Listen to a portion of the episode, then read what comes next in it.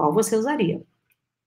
Por muito tempo, a ciência definiu o ser humano com três palavras, ou três conceitos: racional, egoísta e que maximiza os ganhos. É aquela ideia do executivo sem escrúpulos, que sempre faz decisões lógicas, é mega, mega egoísta e não considera alguém além dele, quer ganhar dinheiro a qualquer custo.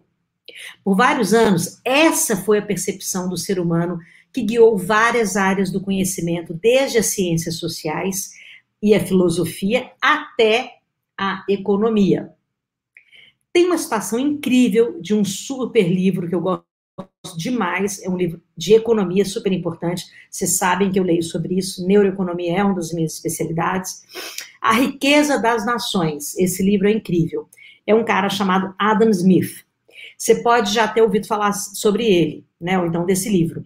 É uma leitura incrível que explica muito sobre a maneira que o mundo é organizado hoje em dia e eu super recomendo, tá? Nesse livro tem uma citação perfeita para entender essa visão do mundo que eu estou falando. Olha só.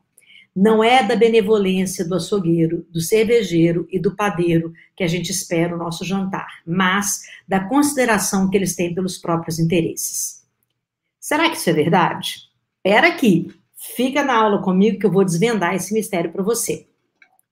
Ou seja, segundo essa, essa perspectiva, eu estou falando dessa perspectiva, não é o que eu penso, eu falo de ciência, dessa perspectiva, a gente só consegue ter trocas com outras pessoas se elas têm algo a ganhar com aquilo e se nós temos alguma coisa para oferecer em troca. É uma ideia de todo e qualquer tipo de relação entre as pessoas. E é a ideia é que necessariamente existe uma relação de interesses, mesmo se não for interesse econômico. Pode ser o interesse em uma posição de poder, um círculo social importante ou até relações amorosas. É como se toda relação fosse uma transação. Isso só acontece por necessidade. Alguém tem uma coisa que outra pessoa precisa. Dá para perceber que essa ideia de interesse próprio marcou muito esse pensamento. Muito. E essa visão que a gente tinha sobre a espécie humana. Para vocês terem uma ideia, esse livro foi publicado em 1776 e a sua influência durou muito tempo, tanto na maneira como a ciência encarava o comportamento humano, como também influenciou o processo interno de várias empresas e teorias da administração por aí. Certo? Pensa bem, nós estamos falando de um conceito de 1776, onde o ser humano vivia pelos próprios interesses e era egoísta. Olha como a gente é mané. E a gente acreditou nisso muito tempo. Ó, eu vou te trazer uma atualização disso. Mas um minutinho que eu vou ver quem já chegou. E vou, vou cumprimentar o pessoal que está aqui, né? Vamos ver quem já chegou? Pera aí, deixa eu ver. Tem um comentário aqui. Boa noite, tudo bem? Seja bem-vinda. Tem gente aqui também dando boa noite. Oi, Fer, tudo bem? Muito prazer. Ah, minha irmã, que legal. Vem, Fer, aparece aí. Bacana. Hoje eu não chamo ninguém para o vídeo, eu só cumprimento vocês. Oi, Fernando, como é que tá? Pedro. Super bacana, legal. Gente, dúvidas, pode jogar aqui, tá? Você joga aqui as dúvidas que eu vou respondendo, beleza? Oi, Carol, boa noite. Seja bem-vinda parceirona. E aí? Bora então que eu vou continuar a aula. Hoje é a última, última aula do ano. Preciso descansar, né, gente? Então vou dar uma descansadinha essa última aula do ano. Mas toda quarta-feira tem ao vivo. Então, até final de janeiro não vai ter aula. Bom, olha só. Com o tempo e outras pesquisas, principalmente da área de neurociência, foram mostrando que não é bem assim que funciona a espécie humana. Nós não somos bem assim egoístas e megalomaníacos. A gente falou aqui em outra aula que essas descobertas são super recentes, são mesmo. Se você perdeu alguma aula minha, estão todas no YouTube gravadas e todas também na playlist do Instagram. É o que, o que é mais incrível disso que eu estou falando para vocês é que hoje em dia nós temos tecnologia para cons conseguir observar dentro da cabeça da gente como o cérebro funciona em diversas situações. Imagina para esse cara que escreveu o livro lá em 1770, pensar que um dia ele poderia observar os impulsos elétricos do cérebro de duas pessoas comprando e vendendo alguma coisa. Neuromarketing, right? É por isso que um dos motivos pela qual a ciência vem avançando a passos largos, e eu sempre acho legal compartilhar com vocês, para vocês entenderem como funcionam essas descobertas e quebrarem também ideias antigas e paradigmas antigos, tá? É por isso que o campo da neurociências tem muito a acrescentar em várias discussões que a gente tem agora, inclusive psiquiatria e psicologia. Tem conceitos que são legais, muito legais, mas que a própria psicologia e a psiquiatria precisam se atualizar por causa da neurociência, do neurocomportamento. Então, o campo da neurociências tem muito a acrescentar em várias discussões que a gente tem agora, porque todos nós somos humanos e todos nós temos uma base biológica comum. Mas então, eu vou voltar um pouquinho lá na base da ciência, que por muito tempo considerou que o homem é um ser mega egoísta que só pensa nos próprios interesses. Só que não. A gente vai começando a perceber que essa visão influencia várias métricas de bem-estar que a gente usa até hoje, tipo o IDH dos países. Para quem não está familiarizado com esse termo, IDH é o Índice de Desenvolvimento Humano.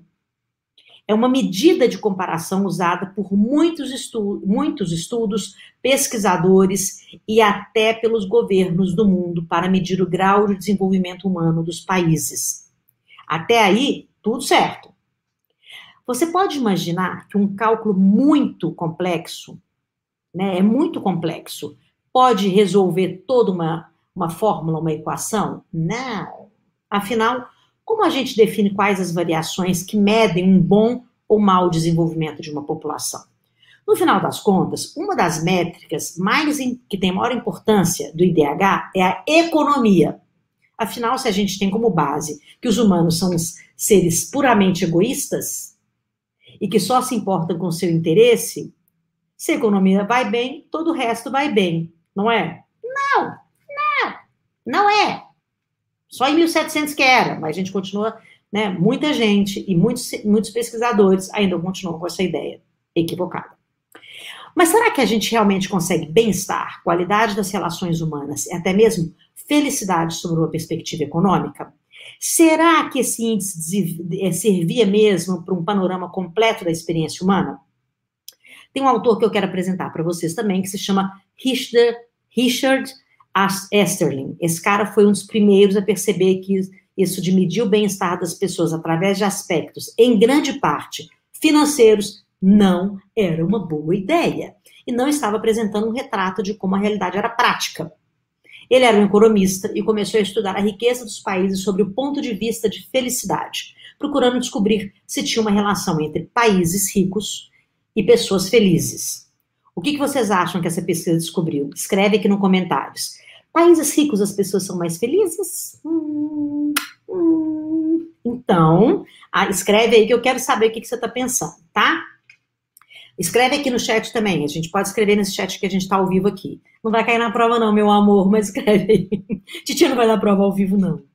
Bom, quem falou que existe relação entre riqueza e felicidade, tá certo. Mas quem falou que não tem relação, também tá certo. Calma, que eu vou explicar essa história para vocês. Deixa eu ver aqui que as pessoas estão comentando para eu poder responder. Oi, Ed, bora! Bora para a felicidade do recesso. Hum, hum, hum. Não tem dinheiro que pague, filho, do recesso. A não ser se for viajar, né? Boa noite, Ed. Seja bem-vindo, hein? Vamos lá, se tem alguma perguntinha aí. Eu já vou deixar uns bannerzinhos é, rolando aqui para você. Se você não conhece o meu Insta, tá aqui. Bora! E você pode se inscrever agora, se você quiser, na equação. Bem, peraí, deixa eu mudar. Eu vou colocar esse e tirar esse. Esse fica mais fácil de você achar. Deixa eu ver se tem mais uma pergunta aqui. O Ed fala o seguinte: felicidade é mensurável. O exemplo do índice FIB do botão. Espera que nós vamos falar sobre isso. Carol, dinheiro nem sempre compra felicidade, mas ajuda, hein? Ajuda. Mas vocês vão ver tudo isso daqui a pouquinho. Deixa eu ver se tem algum comentário aqui. Alguma pergunta? Deixa eu ver. Não, não, não. Só boa noite, gente. Boa noite. Então vamos lá. Vamos voltar aqui que vocês estão morrendo de curiosidade, né? Bom, o Westerling descobriu que até certo ponto existe sim uma correlação entre riqueza e felicidade. Ou seja, quanto mais dinheiro as pessoas têm, maior a sua percepção de felicidade. Mas olha que curioso. Depois de um certo valor, isso deixa de existir, essa correlação não acontece mais. Esse é o chamado paradoxo de Stelling. Quando esse cara descobriu isso, foi em 1974, né? Já deu uma avançada aí. Imagina a confusão de todo mundo naquela época que tinha como base a ideia de que as pessoas eram sempre egoístas, seres egoístas que só queriam saber dos próprios interesses. Se isso fosse verdade, quanto mais dinheiro alguém tivesse, mais meios essa pessoa teria de fazer a sua vontade, certo? Ou seja, comprar a sua felicidade. Então, logicamente, ela seria mais feliz. Ou não? Hum.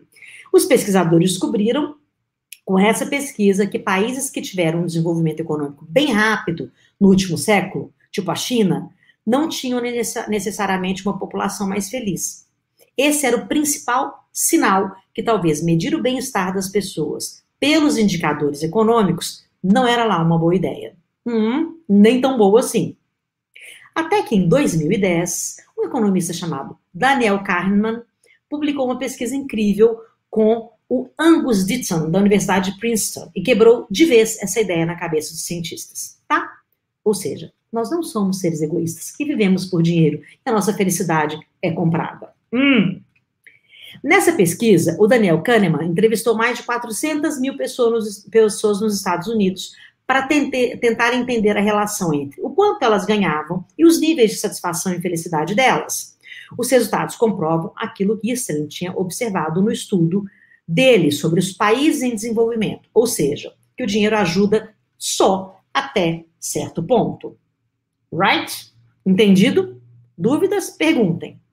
Na pesquisa do Carnahan, ele mostrou que tanto satisfação com a vida quanto felicidade são proporcionais ao quanto a pessoa ganha, até chegar em 75 mil dólares por ano.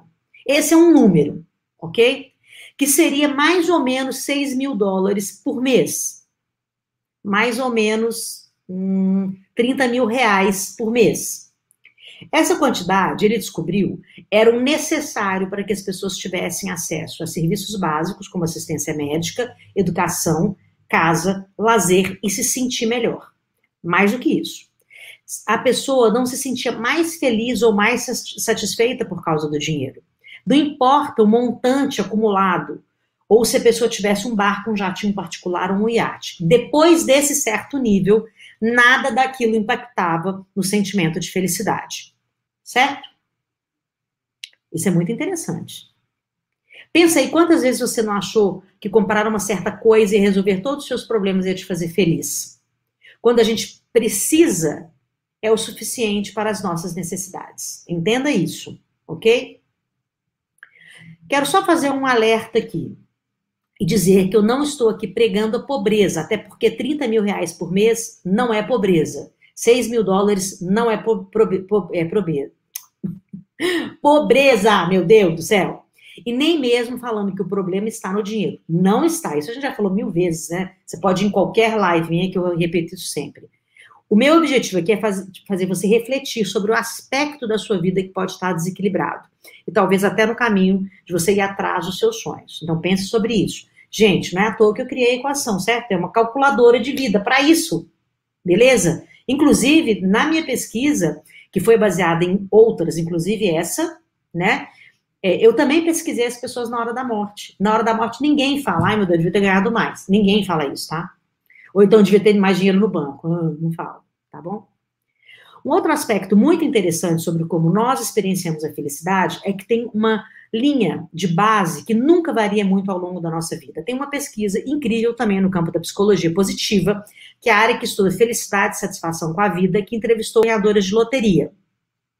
Esses pesquisadores observaram que as pessoas tinham um pico muito grande de felicidade no momento em que elas descobriram, descobriam que tinham ganhado na, na loteria, ou seja, pá, vai lá na frente. Mas, olha que curioso, depois de dois anos, os pesquisadores voltaram e mediam de novo a felicidade dessas pessoas, aquelas que ganharam na loteria. Eles descobriram que depois de um período, essas pessoas voltavam a sentir o mesmo grau de satisfação com a vida que elas tinham antes de ficarem milionárias. Ou seja, anota aí, mesmo se você ganhar na loteria, não é promessa de felicidade. Hum. Isso não acontece só com, a, com conhecimento super raro, como ganhar na loteria, tá? É só observar, sempre que tem uma mudança, que as pessoas consigam significativas mudanças na vida delas, pode ser uma promoção no trabalho, um casamento, ou o candidato ganhar uma, uma, uma eleição, ou até comprar uma coisa, um carro que você estava sonhando, uma bolsa, sei lá. Só precisa ser um evento importante para essa pessoa que vai ter esse grau de felicidade. Mas você pode observar que tem um pico de felicidade no momento da compra, o que você ganhou aquele dia. No dia do casamento, no dia da promoção, no dia específico, entende? É aquela sensação, ela dura alguns dias, tá? Ela não persiste é, naquela semana toda, inclusive, alguns dias. Depois, na próxima semana, ela já está um, tá um pouco menos intenso e depois volta como era antes certo? Você acha que os milionários ficam comemorando o dinheiro que eles têm no banco, gente? Claro que não, entendeu? E eles têm outras coisas também, e têm dúvidas e problemas e tudo, né? Vocês sabem que eu atendo individualmente pessoas com um índice financeiro de vida muito alto, muito mais alto que o meu, muito, assim, pessoas que têm avião e etc. E elas também têm, têm infelicidade, entende? Então, não se iluda, tá? Loteria e felicidade não tá casado. Então, com base em todas essas descobertas, que foram bem recentes do ponto de vista da ciência, alguns pesquisadores buscaram estudar quais exatamente são as variáveis que a gente deveria estar analisando para conseguir capturar esse aspecto pleno do bem-estar. Pensando nisso, nos últimos anos, a Organização das Nações Unidas, a ONU, lançou um novo indicador para medir esse aspecto mais subjetivo do bem-estar das pessoas, é o chamado FIB, o Índice de Felicidade Interna Bruta. Então, enquanto o PIB está lá mais preocupado com os índices de desenvolvimento econômico e produtividade dos países, o FIB foca em aspectos com, é, como saúde e bem-estar. Como bem disse, né, quando a gente estava cumprimentando as pessoas, o Ed falou, gente, o botão é, mede e mede através do FIB. É isso mesmo. Certíssimo. É, que mais? Deixa eu ver. Ah, o Ed entrou aqui de novo. Vamos ver o que o Ed está falando aqui. Sentir na pele tudo isso que você comentou, principalmente o ponto de equilíbrio. Bateu a conta, certo? Gente, faz a minha equação. Você vai aprender a fazer a sua calculadora de vida e você vai ver que vai mudar a sua vida. Essa e outros temas são discutidos lá, tá? O FIB, ele tem uma história muito curiosa sobre a sua origem. Quem criou essa variável foi o rei do Butão, o Jigme Singh Wangchukut. Claro que eu não sei falar o nome dele, né, gente? É do Butão. Isso foi em 1972. Naquela época, vários outros países criticavam o Butão por ter um desenvolvimento econômico muito demorado. Olha que coisa, gente. A resposta do rei foi que o Butão tinha um compromisso de construir uma economia baseada nos vales budistas e na cultura do seu povo, e não só em métricas econômicas. Então, em 2011, as Nações Unidas publicaram uma resolução pedindo para todos os países medirem a felicidade da sua população e usar isso como base para desenvolver novas políticas públicas juntamente com as métricas econômicas. Especificamente, o FIB mede nove categorias que são consideradas a base para o desenvolvimento da felicidade e de uma vida plena. Conhecer como vários pesquisadores medem esse aspecto, que muitas vezes é considerado subjetivo, ajuda a gente a ver como estão essas coisas na sua própria vida. Papel e caneta na mão. E anota aí as nove categorias, tá? Na minha equação, nós colocamos seis categorias, porque a gente aglutinou essas categorias, tá? Então, vamos lá. Papel e caneta na mão. Bem-estar psicológico, incluindo otimismo, autoestima, nível de estresse e espiritualidade. Saúde física e mental, como a prática de exercícios físicos, nutrição, percepção de bem-estar. Uso do tempo, está aqui, essa aqui eu acho muito interessante. São avaliadas questões como tempo perdido no trânsito, divisão entre horas de trabalho e horas de lazer educacionais. Quatro, vitalidade comunitária. Aqui estamos falando as relações entre as comunidades, como bairros, associação de esporte, clubes locais, analisa a sensação de pertencimento. É, segundo, né, claro, é, o lugar que você mora, né? Assim, a segurança e as ações de voluntariado. Educação, medindo variáveis como educação formal e informal, competências desenvolvidas e valorizadas por uma população e valores educacionais. Cultura, analisando tradições da cultura local, festas tradicionais, desenvolvimento das artes e casos de, discriminação por raça ou por gênero. Meio ambiente, gente, observando a relação entre as pessoas e os recursos naturais de um determinado espaço, como a terra, o ar, a água de um país. Aqui também são medidos a acessibilidade a áreas verdes, sistema de coleta de lixo e reciclagem e a biodiversidade. Governança, que analisa a maneira como a população se relaciona com a mídia, com a política e as notícias de seu país. E, por fim, padrão de vida. Por fim, padrão de vida. Esse último aspecto é o mais econômico de todos, medindo renda familiar e individual, seguridade nas finanças, taxa de dívidas na população e desigualdade. Agora, gente, olha que interessante. Pegando como base a análise dessas variáveis, a ONU fez também um ranking dos países que seriam os mais felizes do mundo. Enquanto o ranking do PIB, a gente tem sempre lá Estados Unidos, Japão e vários países da Europa, esse resultado dos países ranqueados por felicidade impressionou muitos pesquisadores. Em primeiro lugar, quem vocês acham que ficou em primeiro lugar? Fala aí, anota aí que depois eu vou contar para vocês. Vamos ver se alguém arrisca algum país. Enquanto você está escrevendo aí, deixa eu ver se chegou alguém aqui com algum, algum comentário.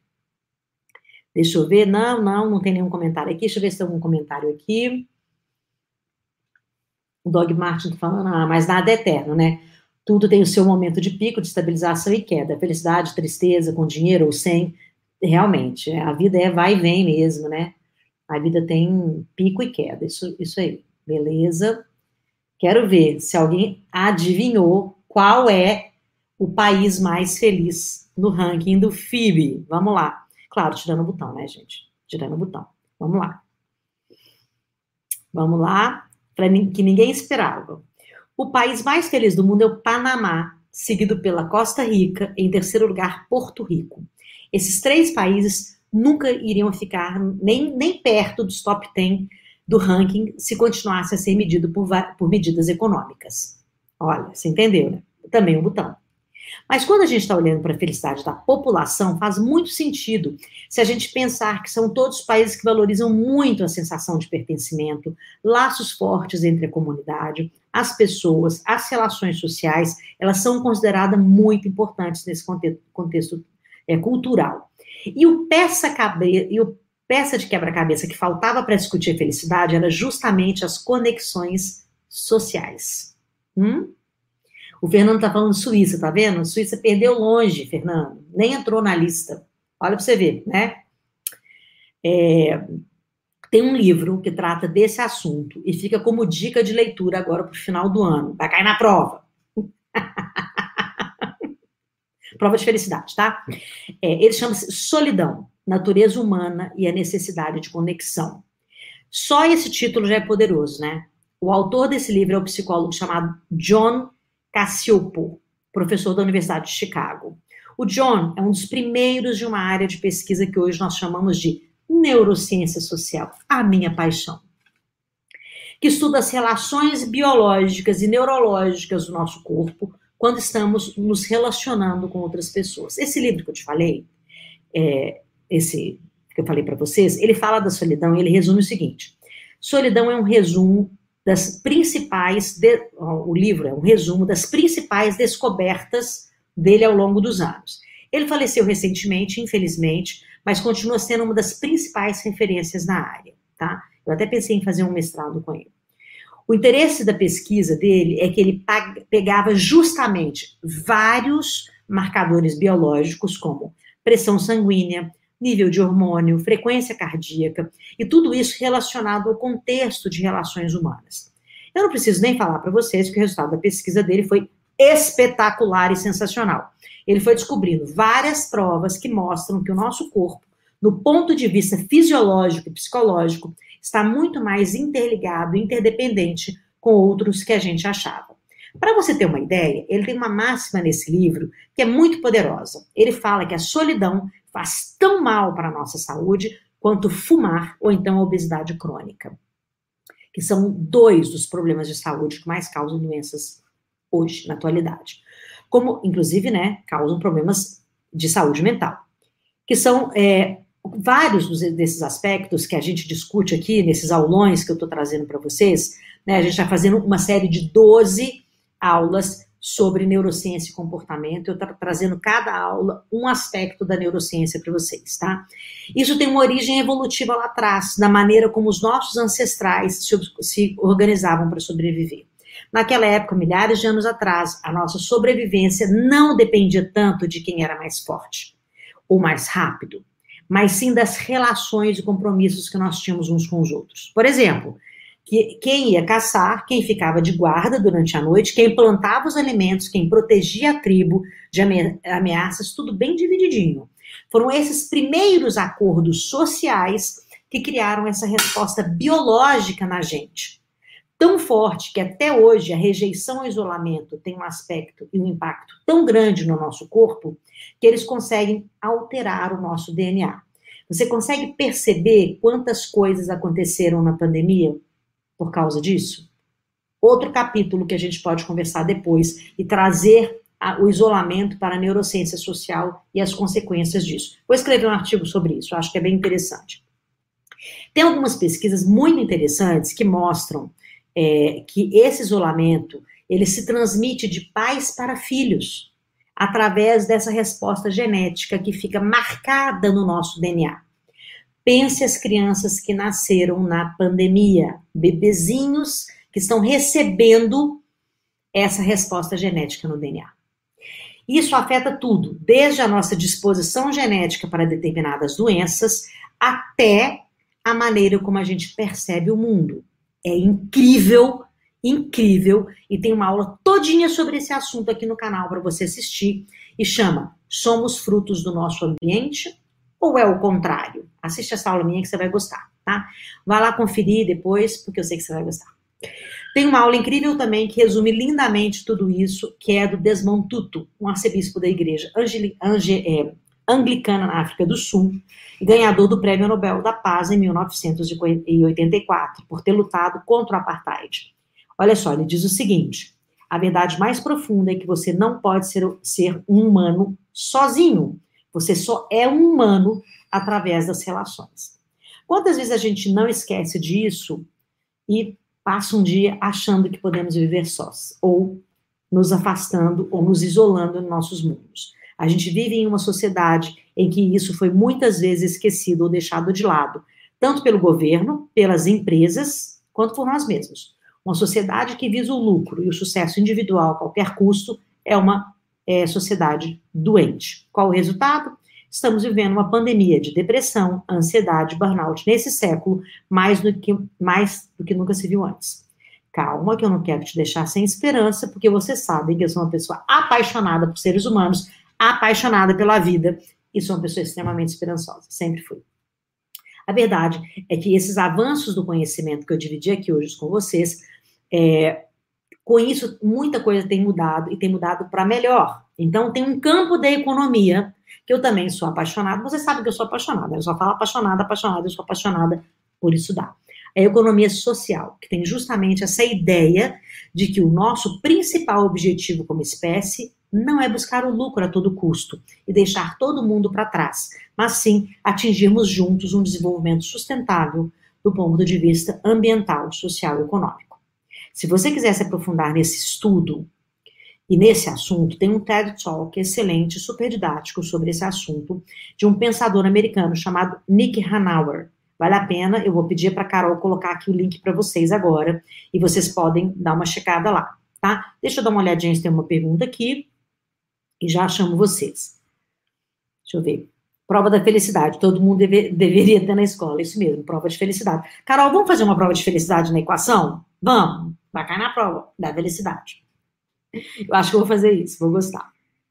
Deixa eu ver se tem mais alguma pergunta aqui. Não, hoje as perguntas não estão muito aquecidas, não. Mas beleza, assim vai ser bom assim mesmo, vai. Obrigada de qualquer forma. Vamos lá. É, eu quero agora pedir para você pegar papel e caneta aí para você não esquecer e você anotar, tá? Mas eu já vou, já estou chegando aí no, no, na finalização dessa aula de hoje. tá? O livro do Nick é traduzido? Tem traduzido também, tá? O livro não, o TED, né? O TED Talk, coloca naquela tradução automática no YouTube, se não tiver, tá? Que aí você consegue pelo menos entender alguma coisa. Então, para finalizar, o que eu quero que fique de reflexão nessa aula para vocês é o seguinte: qual daqueles pilares de felicidade você precisa desenvolver na sua vida? Qual deles você precisa mudar?